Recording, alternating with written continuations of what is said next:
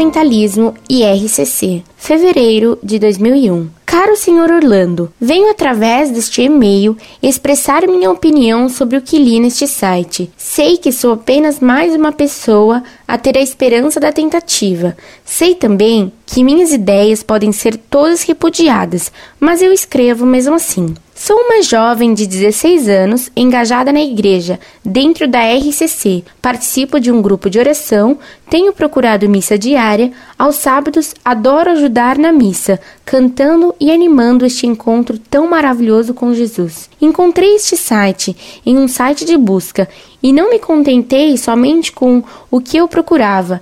Li sobre determinados assuntos, os quais especifico nas linhas seguintes. Sobre a RCC, acredito eu que nada do que eu disser aqui irá mudar a maneira de pensar que vocês cultivam sobre a RCC. Mesmo assim, digo as maravilhas que tenho visto acontecer dentro dela.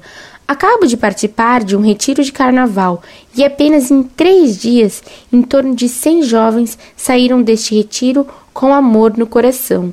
Curados de traumas e vícios, muitos retomaram a vontade de viver e o que é mais lindo, viver para Cristo. Jovens curados de problemas com drogas, sexo, bebidas, que com certeza irão sair para este mundo novamente, mas com outros olhos, com o fogo de Deus em seus corações. Acredito que o que acontece dentro de retiros, comunidades e grupos de oração não é apenas fruto de uma enganação da mente. Existem testemunhos maravilhosos de pessoas que mudaram sua vida ao receberem Deus em seus corações e o calor do Espírito Santo, de comunidades que fizeram maravilhas nas igrejas de todo o país, resgatando as pessoas à missa e ao encontro com Jesus. Será que os senhores já se sentiram assim em suas vidas? Com uma alegria que ultrapassa o coração? Não digo estas palavras por estar cega ou porque alguém tenha feito lavagem cerebral em mim, e sim por viver e presenciar as graças de Deus, verdadeiros milagres, verdadeiras provas de amor com todos nós que somos pecadores. Se a RCC não fosse algo de Deus, de Jesus e Maria e do Espírito Santo, com certeza não haveria tantas bênçãos derramadas sobre nós. Eu, particularmente, não participava da missa e, como muitos, achava a igreja extremamente conservadora. Não que ela deva mudar seus princípios,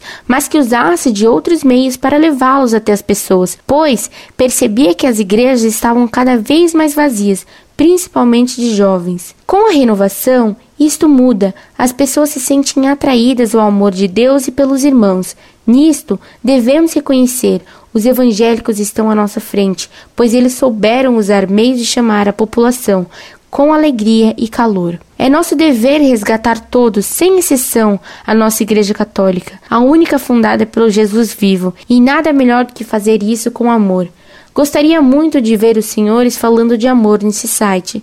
Falam tanto de Deus, da igreja, mas Deus é amor, a igreja também. Então falem de amor, não com palavras agressivas, até como li em muitas respostas a leitores. É nosso dever levar esse amor àqueles que ainda não o conhecem e não privá-los de toda a graça e glória de Deus. Sobre o perdão, algo que me assustou muito foi ler em uma resposta ao e-mail de um leitor, que agora não me lembro o nome, o senhor falando sobre perdão. Ele iniciou seu e-mail fazendo um pedido de perdão caso ofendesse, e a resposta foi direta, dizendo que o senhor iria pensar se ele mereceria o seu perdão.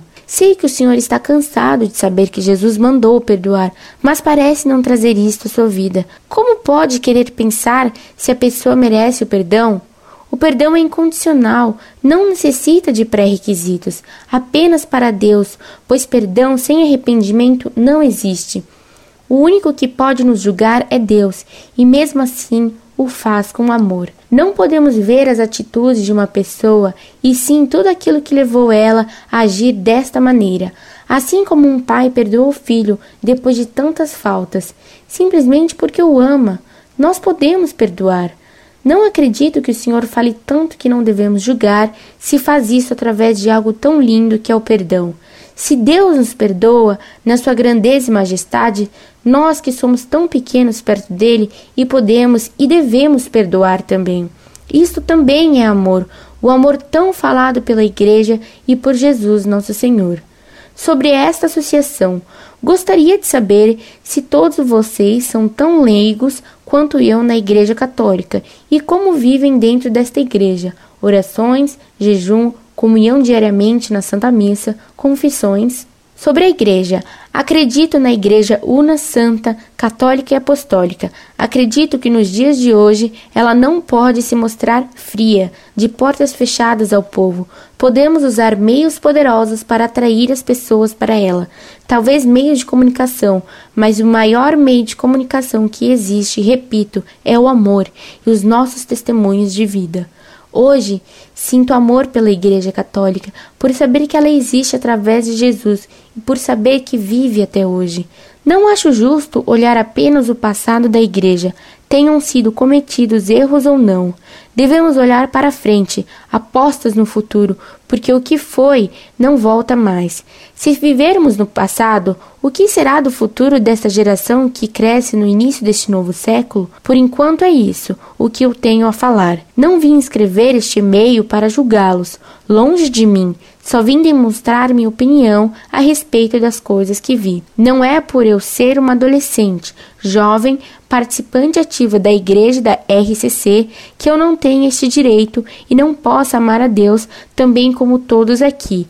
Rezo por todos, para que possam sempre se tornarem o mais próximo de Deus que seus corações permitirem. Na esperança de ser acolhida e não rejeitada pelos meus pensamentos, me despeço. Que a paz de Jesus e o amor de Maria estejam junto a vocês por toda a vida. Prezada, salve Maria. Li o que você me escreveu com atenção e fiquei com muita pena de você e de tantos outros como você que estão de tal modo iludidos por uma mentalidade romântica deturpadora da verdadeira mentalidade católica. Não vá me acusar imediatamente de faltar com o amor por lhe falar com franqueza. A verdadeira caridade exige franqueza. É um falso amor, o do romantismo que visa apenas a doçura e não a correção, e que, para manter-se doce, acaba por ser nada franco e nada sincero. Você deveria saber que o catecismo ensina que uma das obras de misericórdia que devemos praticar é a de corrigir os que erram. Corrigir com doçura, me ponderaria você. Não, nem sempre. Há vezes em que a correção deve ser dura. É o que se depreende do Evangelho, onde vemos Nosso Senhor manso e humilde tomar o chicote contra os vendilhões do templo e acusar os fariseus e doutores da lei de hipócritas, de sepulcros caiados e de filhos do demônio, de víboras e etc. Se pessoas da RCC vissem e ouvissem Jesus atacar os fariseus desse modo, diriam que ele não estava agindo com amor, tentariam corrigi-lo, dizendo que com esse método Cristo afastava as pessoas da religião, que era preciso ser amoroso e etc. Minha cara, você deveria estudar o catecismo, ler os evangelhos, meditar sobre como Jesus agiu e imitá-lo também quanto à correção. Para você, a religião é sentimento, e isto é um falseamento romântico da religião católica. Veja, por exemplo, o que você me diz. Acabo de participar de um retiro de carnaval e apenas em três dias, em torno de cem jovens saíram deste retiro com amor no coração, curados de traumas e vícios. Muitos retomaram a vontade de viver. E o que é mais lindo, viver para Cristo. Jovens curados de problemas com drogas, sexo, bebidas, que com certeza irão sair para este mundo novamente, mas com outros olhos, com o fogo de Deus em seus corações. Que certeza você tem disso? Como sabe você que muitos retomaram a vontade de viver e o que é mais lindo, viver para Cristo? Você tem a radiografia espiritual para saber disso? Você deveria dizer que espera e que reza para que esses moços tenham bons propósitos, mas só Deus conhece os corações. E sua expressão de que é lindo viver para Cristo indica uma inexperiência de que seja a vida espiritual muito grande, como revela também um romantismo maior ainda. Que significa para você viver para Cristo? E que significa para você que isso é lindo? Seu otimismo romântico e sua inexperiência se refletem ainda na suposição ingênua de que os que saíram do retiro, depois de três dias, abandonaram sexo, droga e bebida. Deus queira que seja assim.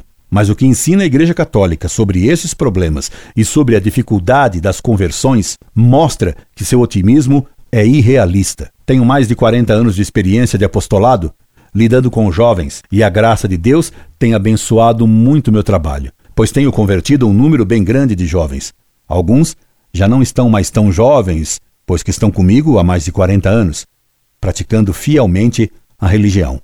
E considerando os bons exemplos de virtude que eles dão, poderia eu dizer com Isaac que os perfume dos meus filhos é como o de um campo que o Senhor abençoou, apesar de minha indignidade. É muito raro que alguém saia de um retiro e abandone todos os vícios do modo como você diz. Tomara que você esteja certa e que essas pessoas de fato tenham vencido suas tentações e problemas, passando a ter uma vida exemplar, na prática de todos os mandamentos. Tomara. Daqui a alguns anos, se eu ainda estiver vivo, gostaria de ver sua profecia realizada. Mas a experiência traz outra visão, minha cara. Que você não tem provas dessas conversões e nem do que afirma, você mesma deixa transparecer em sua carta dizendo: Acredito que o que acontece dentro dos retiros, comunidades e grupos de oração não é apenas fruto de uma enganação da mente. Você acredita, isto é, você julga, você acha. É um puro achar, é um puro sentimento que faz você pensar assim. Mas você teme que haja uma enganação da mente. Você mesmo duvida.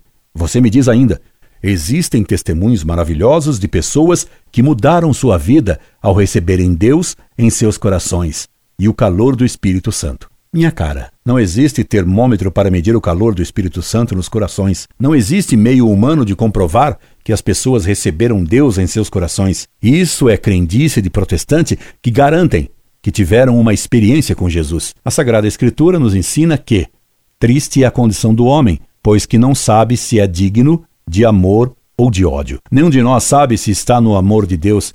Apenas esperamos estar em sua graça, sem jamais ter certeza disso. E pensar o contrário, minha cara, é grave erro contra a fé. Você quer mais uma prova de seu romantismo fundamental? E o romantismo não é católico e sim gnóstico? Pois lhe dou já.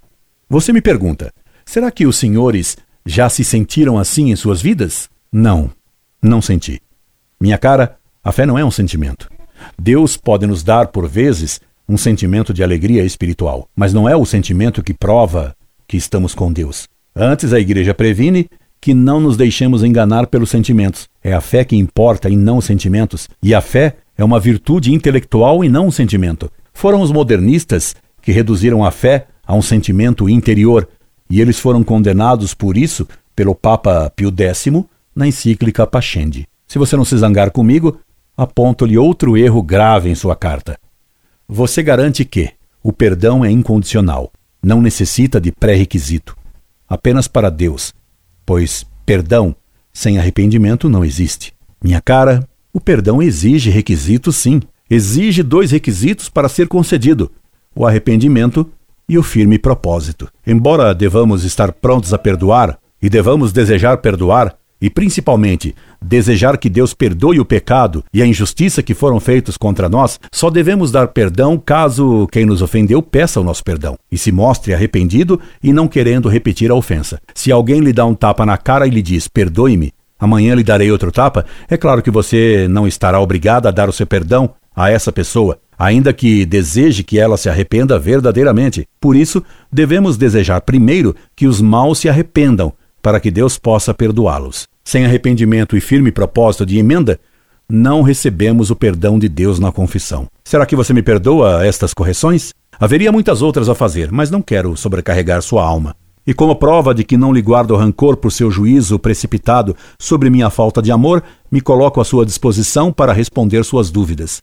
E que Deus a faça inteiramente católica também na mentalidade. E que Ele lhe dê a sua paz, que não é a do mundo. A paz que, como dizia Santa Joana d'Arc, uma santa e doce, amorosamente guerreira, a paz que só se consegue na ponta de uma lança, que a lança do verdadeiro amor de Deus atravesse seu coração. É o que lhe desejo. Incorde e sempre, Orlando Fedeli.